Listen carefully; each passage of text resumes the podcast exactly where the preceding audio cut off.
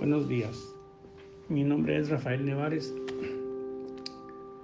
Pertenezco a la Iglesia San Patricio de Laredo, Texas, del Ministerio de Estudios Bíblicos Nazarenos Católicos.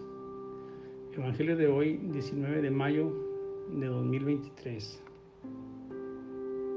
Evangelio de San Juan, capítulo 16, del 20 al 23.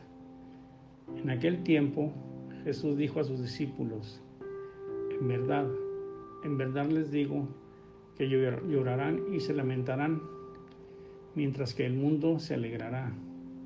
Ustedes están apenados, pero su tristeza se convertirá en gozo. La mujer se siente afligida cuando está para dar a luz, porque le ha llegado la hora del dolor. Pero después que ha nacido la criatura, se olvida de las angustias y del dolor por su alegría tan grande. Piensa en un ser humano que ha venido al mundo. Así también ustedes ahora sienten tristeza, pero yo les volveré a ver y su corazón se llenará, de alegría y nadie, les, nadie les podrá arrebatar ese gozo. Palabra de Dios. Reflexión. Una noche en la prisión aparece Jesús y dice, no temas, yo estoy contigo. ¿Y quién crees? Era, era Jesús que se le aparecía a Pedro cuando estaba en prisión. Se le aparece a, a Pablo, perdón, cuando estaba en prisión. Pablo fue prisionero por los judíos y estaba en prisión. Cuando estaba prisionero en la cárcel de Corintio, ¿verdad? En ese fragmento del Evangelio de San Juan, Jesús anuncia a los discípulos que los sufrimientos llegarán y al igual que los apóstoles, algunos entregaremos la vida al, comprometernos con el reino de Dios. Vemos cómo evangelizar y no fue fácil para los apóstoles y tampoco lo es en los tiempos actuales. Pero no debemos desfallecer. Jesús pone de referencia a una, a una mujer que da luz y por estudios estadísticos comprobados, informes de gentes, informes de amigos, de familiares. Hemos sabido que el dolor del parto de una mujer pues es, es muy fuerte, ¿verdad? Pero que, que no es nada comparado, dice el Señor, con la inmensa alegría de ver la maravilla divina que, que Dios ha hecho. Entonces, ahora Dios, Dios nos está dando a nosotros la oportunidad de servirle, de hacerle, ¿verdad? Y de ver. Y al igual que con aquella mujer, ¿verdad? Que, que tuvo aquel hijo y, ve que es fruto de su sangre, fruto de su carne, pues ella goza al tener el hijo y, se alivia, se, se olvida del dolor por esa enorme alegría de tener este hijo al mundo, ¿verdad? Cuando vas conociendo al Señor, hay trabajo, hay responsabilidad, hay compromiso, hay incertidumbre, hay desesperación, a veces hay cansancio, posiblemente habrá persecuciones, posiblemente hasta la cárcel como los apóstoles y puede haber hasta la muerte.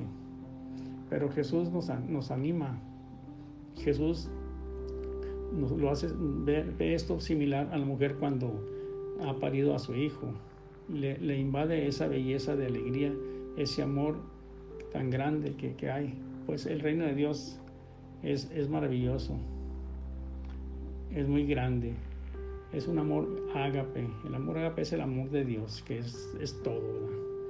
Desde que comienza uno, desde que comienza uno a unirse al Señor, ya los estás viviendo, ya lo estás conociendo, conoces su palabra, te enamoras de llevarla y el llevar su palabra te te da más fe y te fortalece lo vas disfrutando a cada paso, vas avanzando con Él.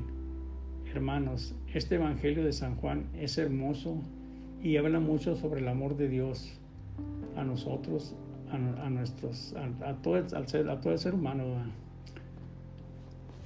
Y, debemos tratar de leerlo. De hecho, recomiendo que lo lean, que lo compartan con su familia, con sus amigos y si pueden compartirlo en comunidad, es mejor pero traten de, leerlo. Esto es, esto es maravilloso. Es algo muy grande que Dios hace para el hombre habla, habla del amor de Jesús, del amor al prójimo y, de, y cómo Dios nos deja un mandamiento nuevo, que es el amor, el mandamiento de que amarás a tu prójimo como a ti mismo. Tenemos diez mandamientos, ¿verdad? Que ya estaban hechos de la ley de Moisés, ¿verdad?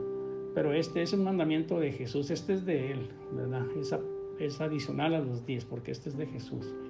Y amar al prójimo es amar a tu esposa, a tus hijos, a tu familia, pero también es amar a aquel que tiene necesidad, al pobre, al pordiosero, al emigrante, al delincuente inclusive, ¿verdad? Al que te hace daño, al que te persigue. Y, amar como, pues puedes amar orando por él. Si tienes miedo que se te acerque, pues ora por él, ¿verdad? ora por el drogadicto, ora por el borracho, ora por aquel.